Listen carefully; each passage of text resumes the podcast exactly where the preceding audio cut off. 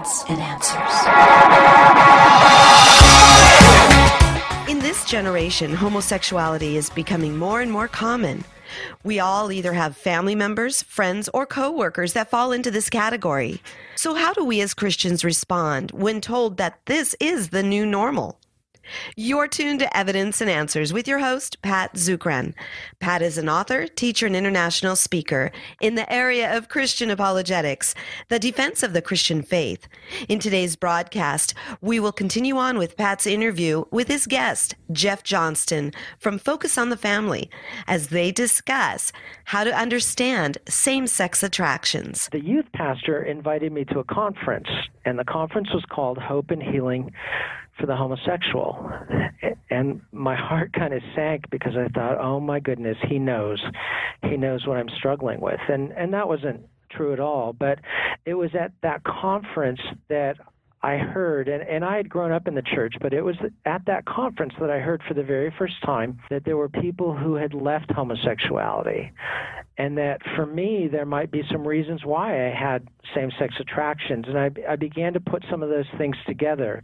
Things like the fact that some of my earliest memories when I was four and five and six years old are being sexual with other young boys.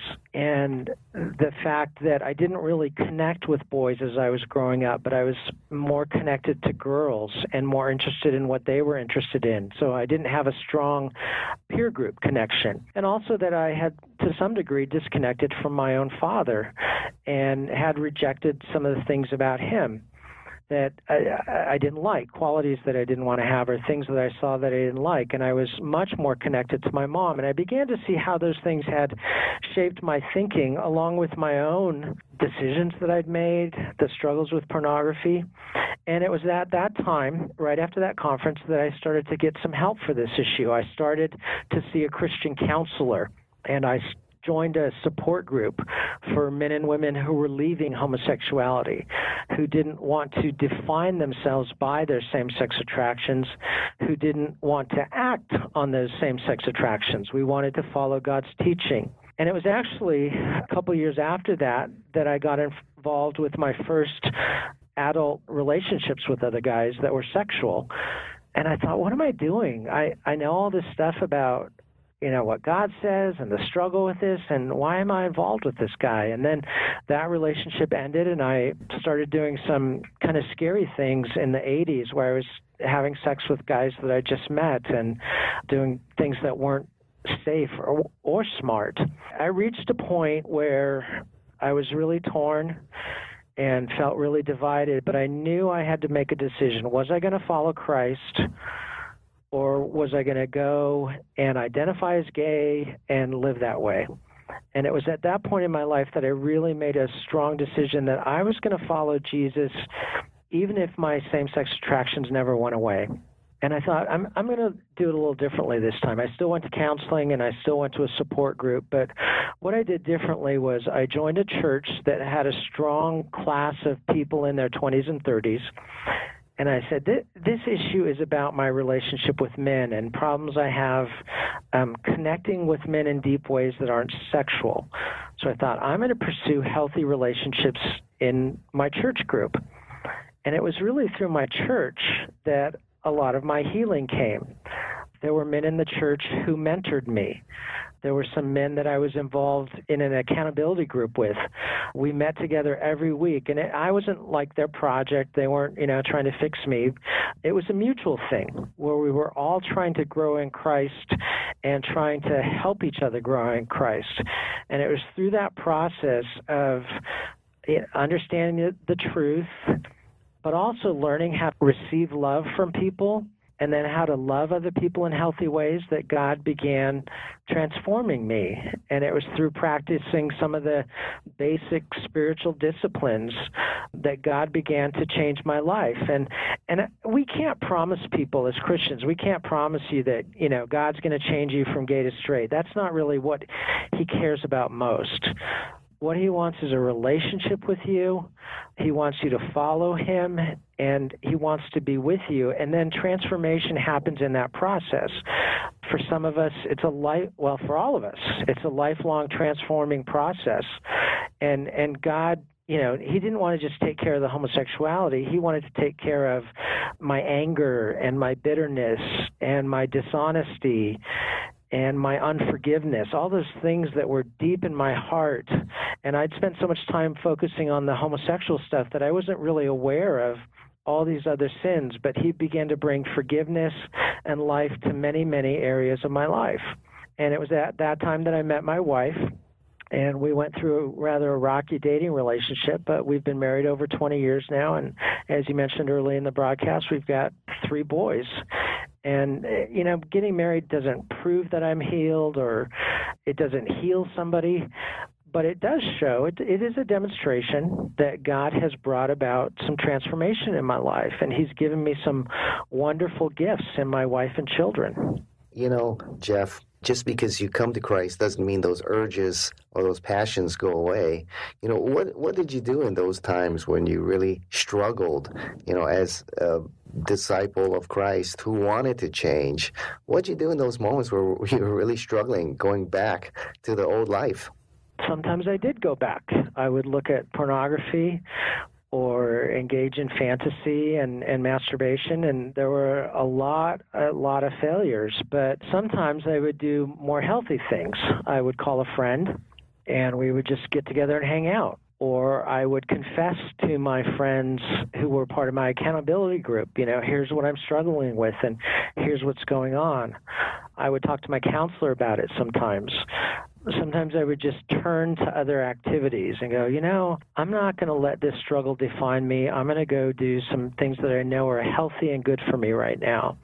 So it was, it was really a, a lot of different things that God used to change me and transform me and renew me as I was walking out of this.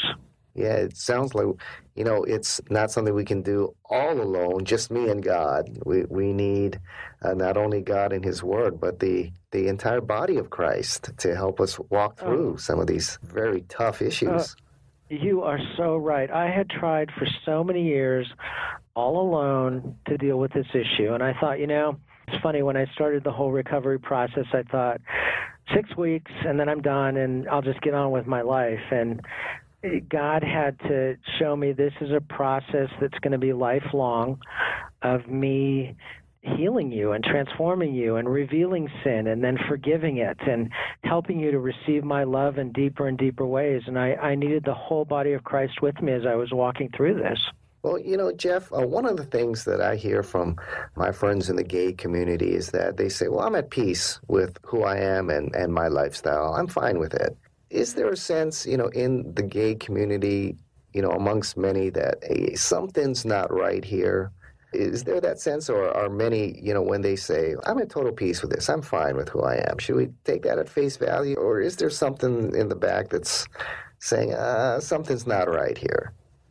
You know, there are a lot of people who go into homosexuality and go on to identify as gay or lesbian who grew up in Christian homes. They grew up in churches, and some of them have walked away from their faith. Some of them, it's still there in the background, and God's not really letting go of them. He is letting them make choices, you know, just like this father, the prodigal son, let his son make some really dumb, bad choices, and God lets us do that too there is a point for many of us where we kind of bottom out and we say this isn't working and I've tried this for a long time and it's not right. And so sometimes we just wait for that to happen with our friends. We wait for them to bottom out, we wait for God to break through in some way and we pray for them during this time period that God will intervene and that they'll hit that bottom sooner rather than later and in a way that's not going to be too destructive. Yes. Now, Jeff, how do we talk to our children about homosexuality? You talked about this is now being taught in our public schools. They're being bombarded by it with the media. And they probably have friends who may have two fathers or two mothers. Uh, how do we talk to our children about this issue? You're right. This has become part of every aspect of life. You know, everything from a graham crackers commercial to what you're taught in school um, seems to be pushing homosexuality. I don't think you start with your kids by talking about homosexuality, though. I think what you start with is teaching them the big picture of our story with God.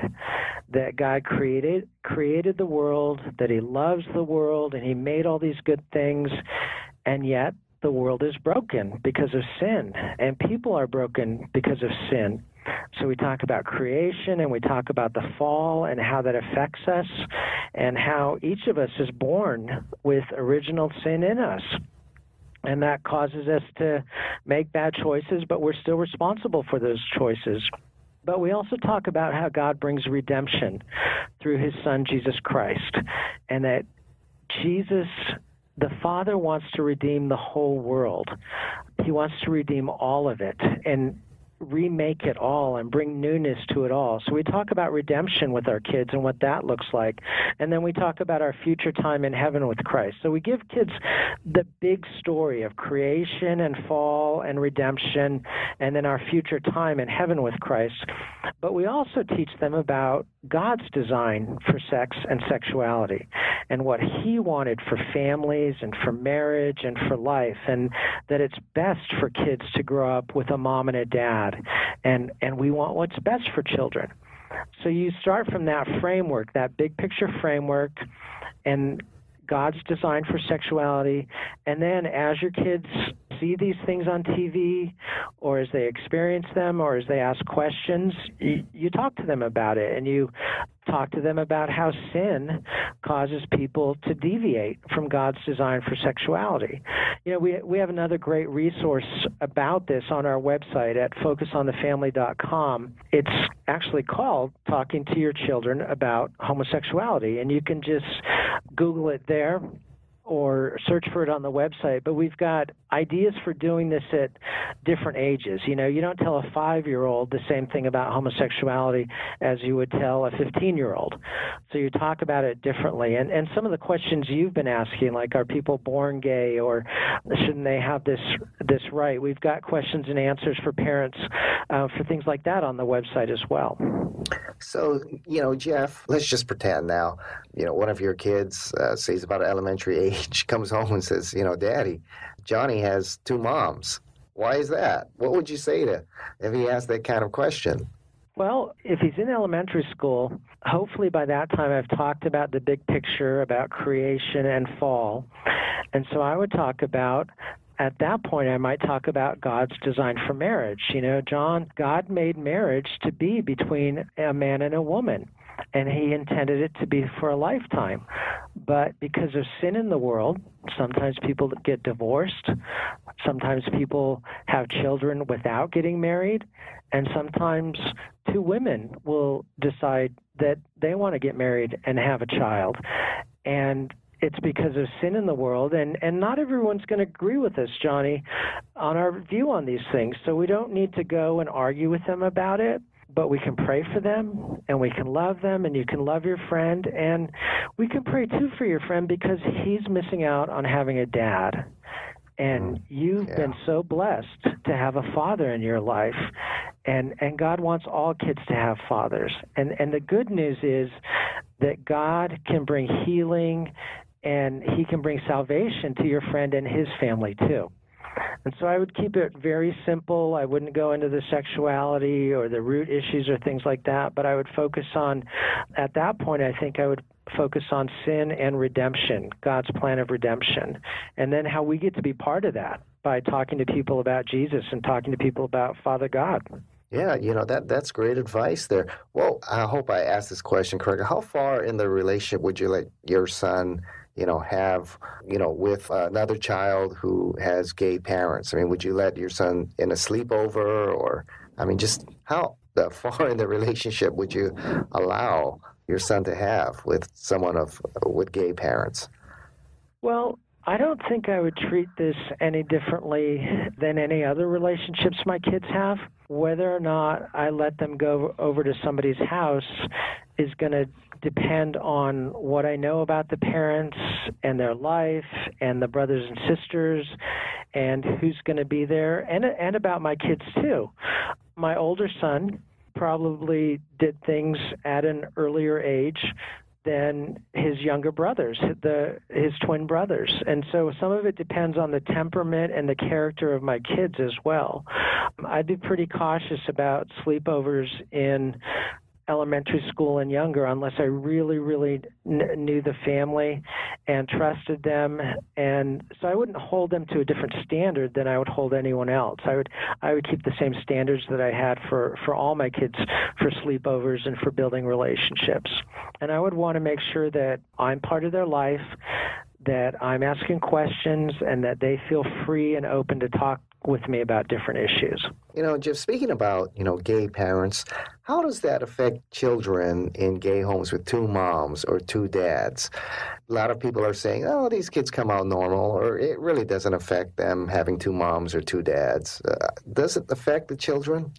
Same sex parenting is such a recent, a radical experiment that there's not tons of social research on this.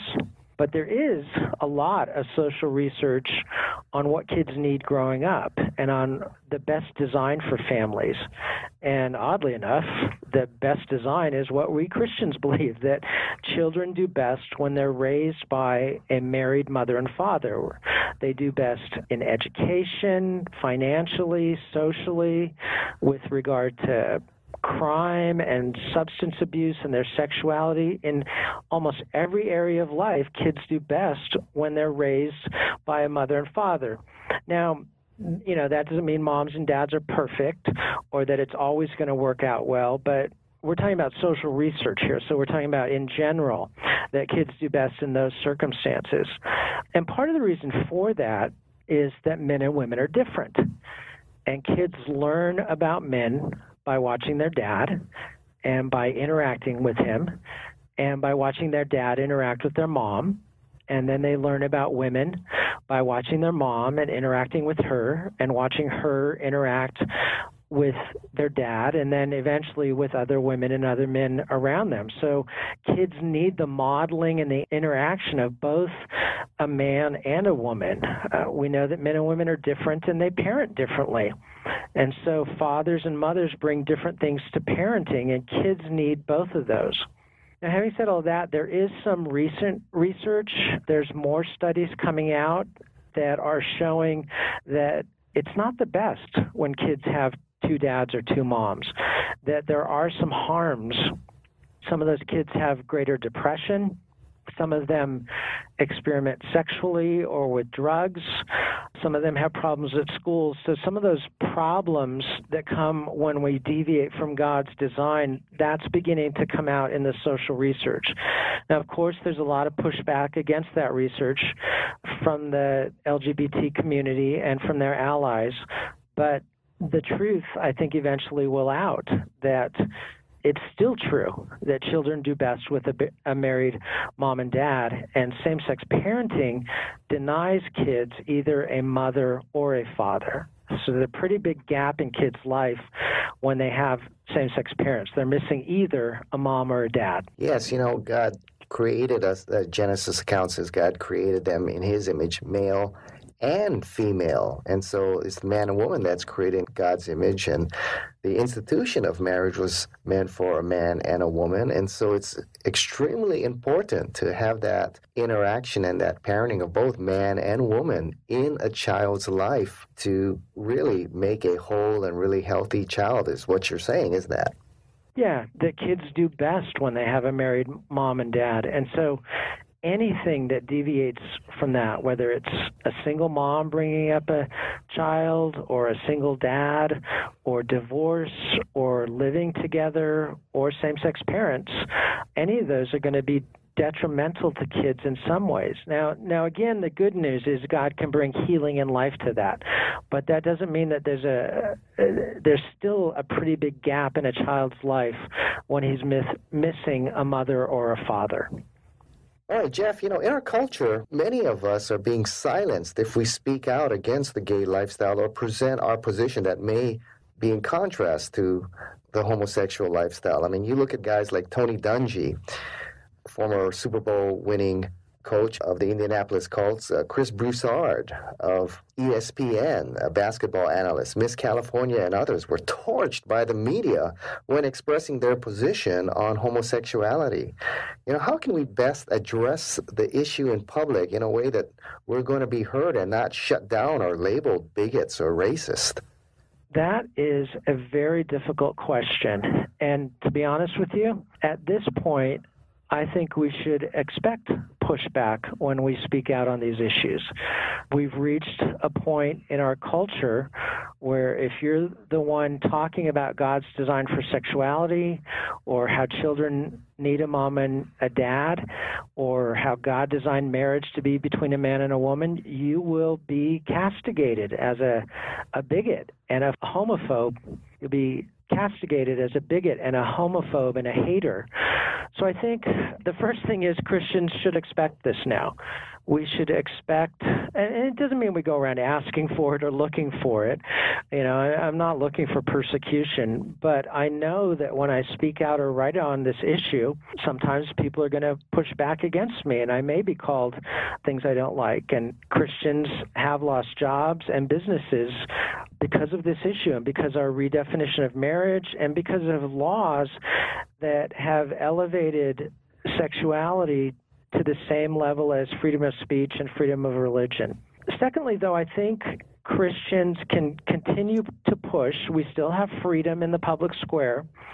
So while we have that freedom, I think we should continue to push to get out our message that God loves you. And yes, this world is broken, but He's made provision for that brokenness. And yes, people are sinful, but He has made a way to deal with sin that the world doesn't have. So we continue to give our message.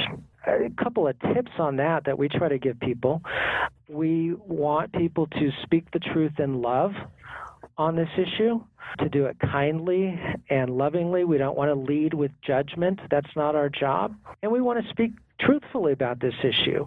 Sometimes Christians can make over the top statements about homosexuality or those who have embraced the gay identity, and that's not necessarily very scriptural.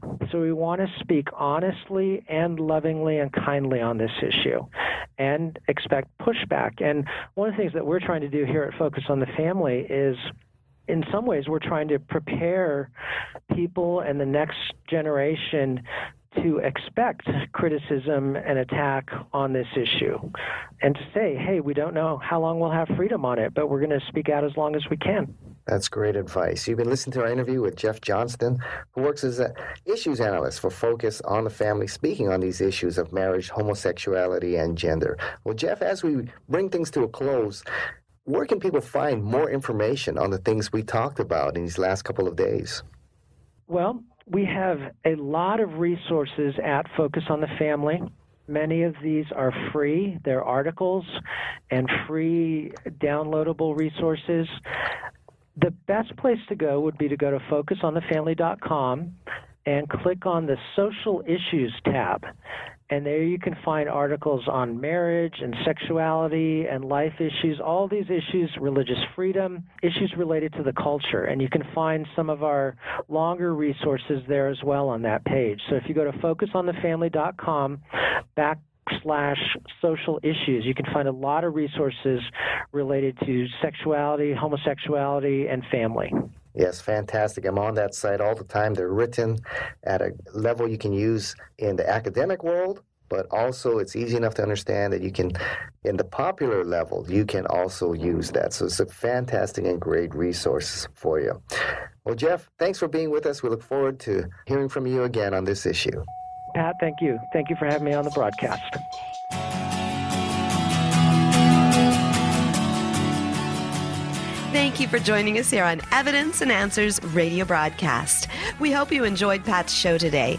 If you find this broadcast to be a blessing, please consider partnering with us. Evidence and Answers relies on generous donations from you, our listeners. For the opportunity to donate and keep us on the air, you may do so right there online on the homepage of our website. That's evidenceandanswers.org. You'll find we have a wide variety of resources available to you, including articles, additional audio, and also Pat's books. Join us again next time on the air or online as we provide reasons for faith and hope in Christ, right here on Evidence and Answers.